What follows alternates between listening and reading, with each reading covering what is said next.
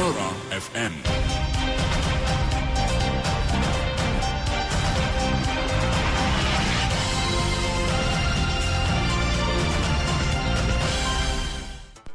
Warta Mutiara bersama-sama Hanisma Ismail. Assalamualaikum. Salam Malaysia Madani. Keputusan Mahkamah Persekutuan yang membatalkan 16 peruntukan dalam enakmen Kanun Jenayah Syariah Kurungan 1 Kelantan 2019 tidak perlu dipolitikkan. Mufti Pulau Pinang, Datuk Seri Dr. Wan Muhammad Saleh Wan Muhammad Nur berkata, sebaliknya umat Islam perlu memikirkan cara berkesan untuk memartabatkan kedudukan syariat Islam di negara ini.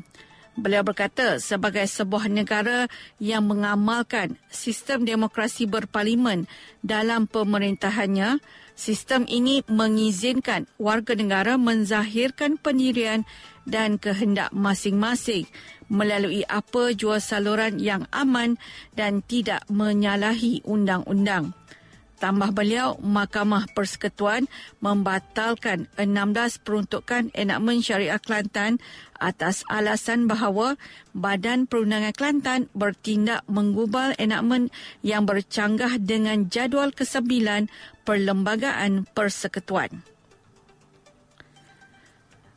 sempena sambutan bulan perayaan di Plaza Tol Sungai Dua arah utara semalam sebanyak 143 saman dikeluarkan Jabatan Pengangkutan Jalan JPJ Pulau Pinang dalam ops kas motosikal atas pelbagai kesalahan selain menyita tiga buah motosikal.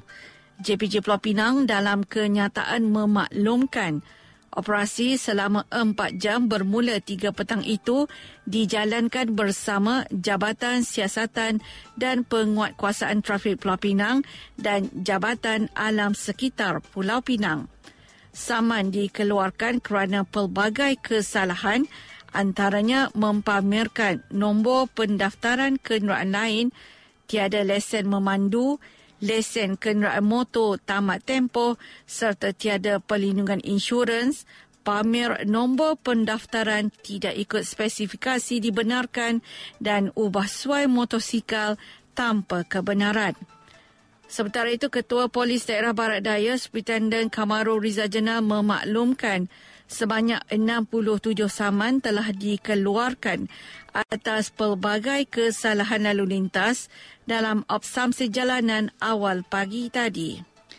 Beliau berkata dalam operasi yang dijalankan di sekitar Bayi Lepas, pihaknya turut menyita sebuah motosikal di bawah Seksyen 64 Kurungan 1 atau Pengangkutan Jalan 1987. Jelas beliau selain bermendung samsing jalanan yang melibatkan mat rempit, operasi itu juga bertujuan memastikan penunggang motosikal sentiasa mematuhi peraturan-peraturan lalu lintas sedia ada dan mengikut spesifikasi yang telah ditetapkan. Polis kini menyiasat dakwaan seorang wanita yang menjadi mangsa intip menggunakan kamera tersembunyi di sebuah inap desa di Jelutong yang tular di bina sosial sejak semalam. Ketua Polis Daerah Timur Laut ACP Razlam Abdul Hamid berkata pihaknya menyiasat kes itu daripada pelbagai sudut mengikut Seksyen 509 Kanun Kesesaan kerana perbuatan mengaibkan kehormatan seseorang. Siasatan awal mendapati wanita berusia 24 tahun dan tiga rakannya telah mendaftar masuk ke inap desa tersebut pada 5 Februari lalu pada 6 Februari, pengadu telah menemui satu kamera tersembunyi dalam bekas pewangi tandas di bilik air pada pukul 8 malam dan terus mengeluarkan kamera itu.